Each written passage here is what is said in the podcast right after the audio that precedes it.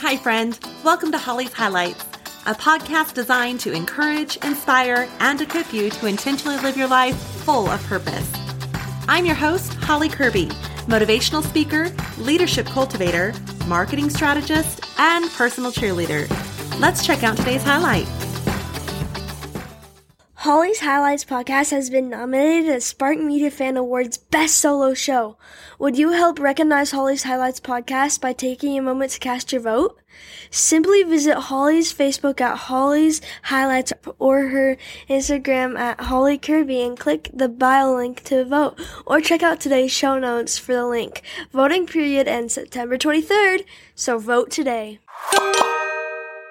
Hello, my friends. I hope you had a wonderful Labor Day.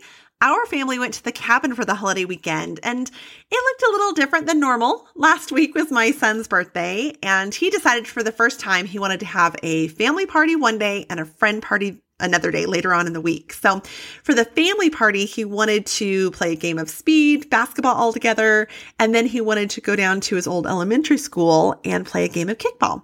So cousins and uncles, aunts, all of us were down there to play a game of kickball and it had been a hot day, it had been a long day. We were about done to ready to be done. And and I, I think I was up at my last time to be able to kick the ball and when I got up there and kicked it, I mean, I kicked good too. It was, it was hitting out of there for sure. But all of a sudden I, I heard this loud pop. And fast forward to the Instacare, I found out that I tore my gastrocnemius muscle. And for those of you who aren't familiar with what that is, it is your calf muscle. So I am on crutches and unable to walk. So it's made definitely an interesting week for us. But then fast forward a few more days later, my son and my daughter were at youth group for church and I got a phone call that they thought my son had broke his wrist or broke his arm. So once again, fast forward to Instacare. After an x-ray, we found out for sure he had a buckled fracture. And of course, it was his dominant hand, his right hand. So uh, this Labor Day has looked a little different and my daughter has really stepped up to the plate and helped both of us out. And especially going to the cabin for Labor Day has really helped uh, load and unload and, and just assist us however she could. So I'm so grateful for her help. But Again, interestingly enough, for this Labor Day, we just had our limitations, but it was still a good, relaxing one for sure. Now, I'm thankful for time away with my family. I'm thankful for any time with my family. And so Labor Day is always a great time for us to be able to get away and spend that time together, but especially because it's also around my dad's birthday. My dad's birthday usually falls on, if not like the day before or the day after Labor Day. So I've just always associated Labor Day with my dad's birthday. But Labor Day actually, according to the US Department of Labor, has been rooted in the late 19th century when labor activists pushed for a federal holiday to recognize the many contributions that workers have made to America's strength and prosperity and well-being. Now, there is controversy as to who founded Labor Day. Some records show Peter J. McGuire, who was a co-founder of the American Federation of Labor, and others show Matthew Maguire, who was secretary of the Central Labor Union in New York. But one thing is for sure, the holiday was for the laboring class. Now, according to National Geographic, the first Labor Day parade dates back even before Congress legalized the holiday on September 5th, 1882, when New York City union leaders took unpaid time off to march through the New York City streets, having picnics and watching fireworks and dancing. So, therefore, some of you may associate still today Labor Day with having barbecues and having that day off of work. And others may still see Labor Day as more of an end of summer, uh, especially since school is starting back up around then. And this actually brings about an old adage of not wearing white after Labor Day. The Farmer's Almanac tells us that back in the 1900s, the elite often got away to coastal cottages to signify more of that end of summer with a little vacation or that final getaway for Labor Day. Whereas the average laborer had to get back to work around Labor Day, which meant switching out their darker clothing because white often revealed stains from them working. So that distincted, making it the elite only wearing white and the laborers not being able to wear white after a Labor Day. So kind of interesting there. Now, some things change with time. There are plenty of people, laborers and elite, who nowadays wear white after Labor Day. It is okay, but I'll probably always continue to associate Labor Day with my dad's birthday. So, as I think of my dad and his work throughout the years as a laborer, I thought today's episode would be a tribute to both my dad and Labor Day, as there are three areas that really stick out to me in laboring where we could learn a few things to apply to our lives. As Steve Jobs said, your work is going to fill a large part of your life. And the only way to be truly satisfied is to do what you believe is great work. And the only way to do great work is to love what you do. If you haven't found it yet, keep looking. Don't settle. As with all matters of the heart, you'll know when you find it. Now, first thing that we're going to look at is just that in our work. Just as Labor Day signified the hardworking class, the laborer, that is exactly what I have seen in my dad throughout the years. Having a strong work ethic and a job he loves doing, which has been ministry. I've always known my dad to be the leader in his ministry profession. Yet, as a leader, I never saw him lead as a dictator, but as one who invested in growing others and including their thoughts and their inputs and leading by example, not a do as I say, not as I do leader, but one more of a I won't ask you to do something I'm not willing to do myself. And then one who then made the tough decisions that had to be made. So, three specific takeaways I've learned from my dad's work ethics would be first off, do your best, not just what will get you by. Colossians 3:23 comes to mind here telling us whatever you do, work heartily as for the Lord and not for men. My dad has always said, do the right thing, especially when no one is looking. And when it has come to remodels or large purchases, he's always advised, do it right the first time. Now, another thing that I've learned from my dad's work ethics here that I think are good takeaways is live out your purpose. We can often try to do things just like our predecessor did, but that may not be how we are to do it. My dad often went to work where the places were in horrible financial ruin and he had a way of turning them around. I'm talking one place was literally at the point of having the doors closed. But part of my dad's purpose has always been to step in, teach the teams how to be good stewards and turn things around. Now, by the same token, my brother seemed to be moved to locations within his company that were in need of fixing. Once again, just like my dad, my brother had a gift of stepping in, teaching others how to become leaders and learn business principles that truly turned things around. Now, they both had significant purposes in their positions. I mean, can you imagine how discouraging walking into messes can be? You know, just as you get one cleaned up, you walk into the next one. And yet that's where they were often called. So, whatever you may be feeling about your job, seek to live out your purpose. And the third one would be leave well. I fully believe that there are going to be, you know, seasons and, and sometimes we come to an end of a season in our work. And so before leaving a job, just make sure that we have another one lined up. My mom would always get on to us about that. Have a have another job before you you switch to another job. That's just wise stewardship, right? But dad has also taught us to leave well. And this includes notice to your job. Typically, two weeks is suitable, but for those of us in leadership roles, more along a, a month notice is showing respect to your employer, and it also shows respect to your coworkers.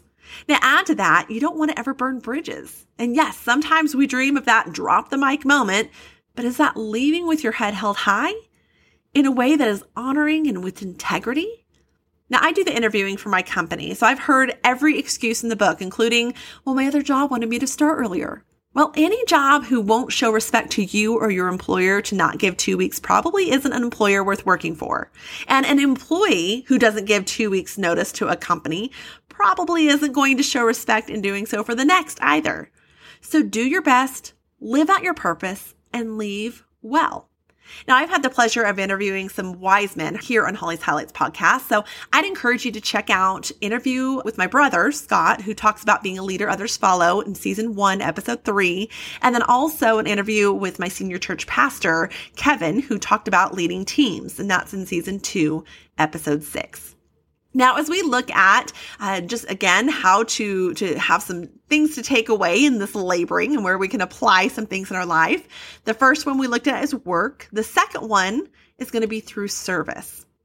Often Labor Day can be confused with that of being a patriotic holiday, such as the 4th of July or Memorial Day or Veterans Day or even Flag Day. And in a way, it is as our servicemen and women work hard at protecting, defending, and honoring our country. The Department of Veteran Affairs backs this up as stating the Labor Day is a good time to acknowledge the extraordinary work done by our active duty service people to maintain a safe America. They even go on to say we should also acknowledge the work of our veterans and their service and sacrifice. Now, I'm proud of my family heritage and service to our country. My grandfather in the Army, my uncle in the Marines, my brother in law in the Navy, and my dad in the Air Force. And even though my dad hasn't often shared about his experience or time in the military, there have been three specific ways or areas, things that I've learned from what he has and when he has shared. The first of those three being challenges often reveal our character. My dad was just nearing his final week of boot camp when he came down with measles. Now, this prohibited him from being able to even finish with his group. And instead, they made him go back and join another group who was not even halfway through boot camp. So, in the midst of it all, dad didn't complain. He simply just did and followed through with what he was told and asked to do. Not really asked in the military, right? You're told. Now, this revealed a lot about his character to the next staff sergeant of his second group that he ended up with. So, dad almost became a trainer of sorts and, and just kind of worked right alongside that staff ser- sergeant. So, he helped the, the next group of, of guys to be able to finish boot camp. Was not finishing with his group a disappointment? Yeah. Was going back and having to redo half a boot camp discouraging? Absolutely. But how dad handled himself in the midst of the challenges was noticed by those around him and saw him as a leader as a result. So the next time you have a hurdle in your day, a setback at work, we could do well to learn from our servicemen and women of having perseverance in finishing strong because our challenges reveal our character. The second one in his service is to embrace the moment. My dad served in Vietnam and, daily he had to take a bus from his station back to the barracks. Well, one day someone came to talk with him and he doesn't even really remember who or what it was about. But point being is it delayed him getting back to his bus. And as he hustled out, he saw a group of people running toward a loud uh, noise and, and basically cloud of smoke. Well, come to find out, the bus he was to be on that he rode from the station back to the barracks every day had just been blown up. How many times has a delay come about in our day? A meeting that ended late, an appointment that didn't arrive on time, a timeline that got moved up or pushed back.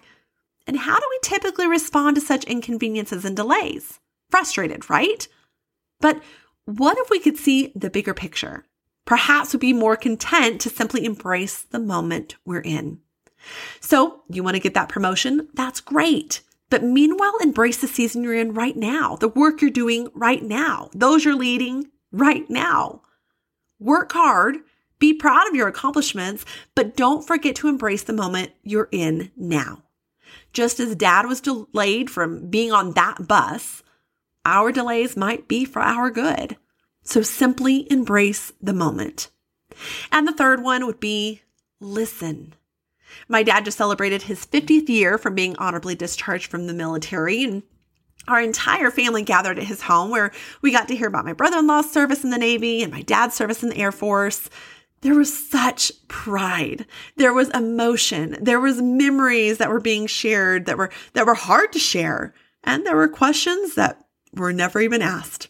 We all simply listened. Now, in doing so, we learned some things about my dad and my brother in law that we didn't know. We were able to show our respect for each of them, our love toward them, in patiently hearing what they had to say, their experiences told, and the impact made on them as a result of their service. The same goes of us in our jobs. Listening to those who have gone before us at work can aid us in preserving history, mentor us in what's worked and what hasn't worked, and listening to our coworkers can show such signs of respect and patience and hearing each other out. Our experiences, our perspectives, and how to work is impacting our lives. My dad has always said, God gave us two ears and one mouth for a reason. Listen more than we speak. It can go a long way in life overall. Now, we've had a, a few episodes on Holly's Highlights that seem to touch on these or, or that area of service. Two specifically would be season one, episode five, where we talk about being a leader of character, and then season three, episode 26, in the gift of being present. So through our work, through our service, and that third and final is going to be through having a servant heart. Now, my parents have always exemplified having a servant heart taking meals to people, sitting with them in the hospital, even going on missions trips to serve those in different countries such as Haiti and Belize, and even right here in the US. One missions trip we went on in Madras, Oregon, and and the there was a lot of hard manual yard work for uh, some shut ins that were there. So, my dad's group was known as the Weed and Bleed team because they truly put their best effort in making the ladies' yard look just immaculate compared to the jungle conditions that we arrived to it being. Well, my parents were truly laborers of love, and their servant hearts, as result, have easily left some takeaways within that servant heart. First of all, knowing your limits. My dad would always ask people, anything I can do for you? And this irritated the living daylights out of my mom. As being a full time elementary school teacher, she would tell him, if they say babysitting, you're doing it by yourself. she knew her limits. Now it's important though to, to know our limits in working and serving others so that we can set boundaries and set ourselves up for success, not for failure, and protect our values and our priorities and our time. And this has helped me when returning to the workforce as a woman of faith, attending church every Sunday and uh, also on Wednesdays for Bible study is extremely important to me. So I made sure to look for something that was closed on Sundays and would allow me Wednesday night flexibility to be able to uh, attend what I valued. And as a single mom, it's a top priority to me to, to make sure that I'm always there for my kids, that they aren't latchkey kids nor ever saw a day of childcare. So finding a job that allowed me to be a mom first was crucial. Kind of like that country song, you got to stand for something or you'll fall for anything. You got to know your limits. Second one is, is show appreciation to others through that servant heart. My dad used to make it a priority to host an annual volunteer appreciation dinner for those who had volunteered in the churches where he pastored. And my mom often cooked the meals as kids served it, and then he'd strive to have something special within the evening. Maybe it was a skit, comedy routine, just something to have a fun night. And as budgets grew, he was able to allocate a bit more towards this special night to where we eventually held it in a restaurant. My, my sister and I would gather donations from places all over the state to where every volunteer went home with a gift of sorts, like movie tickets and restaurant gift cards and hotel night stays and you, you name it. Well, this became such an exciting night and basically everyone longed for this event that we didn't have any issues getting people to step up to volunteer in various positions throughout the year because everyone wanted to receive that invite to this, this special appreciation night, right? Well, according to LinkedIn, appreciation makes us feel valued and motivates us to do better. It goes on to list benefits such as build relationships, boost morale, enhance performance, creates a positive culture, and even improves our mental health. But what I took away from it and seeing my dad make sure to appreciate others each year as he did was it kept him humble and others focused. Now, I like 1 Thessalonians 5:11 and how it puts it, therefore encourage one another and build one another up, just as you're doing. Third part of serve at heart is to give thanks. My dad has returned from many a visit to a hospital, a funeral home, uh, visit at somebody's home, or he has given thanks. We just aren't walking that road. You know, he himself has been diagnosed with cancer and he had to bury his wife of 51 years who also died of cancer. And, and yet his response in both has been to give thanks for what has been. Time and time again, I've seen my dad serve, sacrifice, and suffer, and in all, give thanks. So, simply put, having a servant heart, a heart that looks outward to put others' needs above our own, to care for those around us, you know, family, friends, strangers, when temptations might be to wallow in self pity or focus on our needs or turn a blind eye to those we can serve, we can choose to give thanks for the opportunities we have to show care and love for those around us. So as laborers, no matter what we face, no matter the trial, the temptation, the frustration, or the failures, we can follow 1 Thessalonians 5:16. Rejoice always, pray continually, give thanks in all circumstances. Now, once again, we've had some inspiring interviews here on Holly's Highlights podcast on these topics too, such as Shantae, who, after losing her husband in the line of duty, shares with us how to make a positive impact in our community. That was in season one, episode four, and then how to have a grateful heart, which is season one, episode seven. So, whether it be as a laborer in your work, in service, or as one having a servant heart, we can look at doing your best, living your purpose, ending or leaving well, being mindful that your challenges will often reveal your character, embracing the moment, having patience to listen, knowing our limits, showing appreciation, and above all, giving thanks. On that note, although we didn't meet our goal of 90 kids sponsored for the new Quisqueya Christian School in Haiti, their superintendent wrote me the most gracious email encouraging me that we had great impact. So thank you. Thank you for all of those who have listened to these past three episodes as we looked into uh, kind of an educational series here on Holly's Highlights podcast and have either prayed for New Quisqueya Christian School or checked out their website or even for those who gave. I hope that as we go about our day, we will seek opportunities to use our time and our talents and our blessings to show care to others around us. Well, as you head back to work after hopefully an enjoyable Labor Day weekend, may you be uplifted and encouraged in the days and the weeks and the months, even the year to come. As Speaker Earl Nightingale said, we are at our very best and we are happiest when we are fully engaged in work we enjoy on the journey toward the goal we've established for ourselves. It gives meaning to our time off and comfort to our sleep.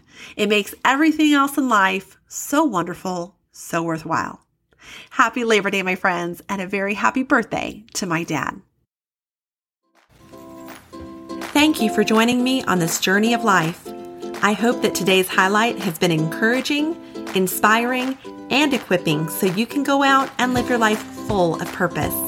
I'd be honored if you'd take a moment to leave a review or better yet, subscribe. We can also stay in touch by joining my email list at hollycurby.com. That's H O L L Y C U R B Y.com. Until next time, make it a great day for a great day.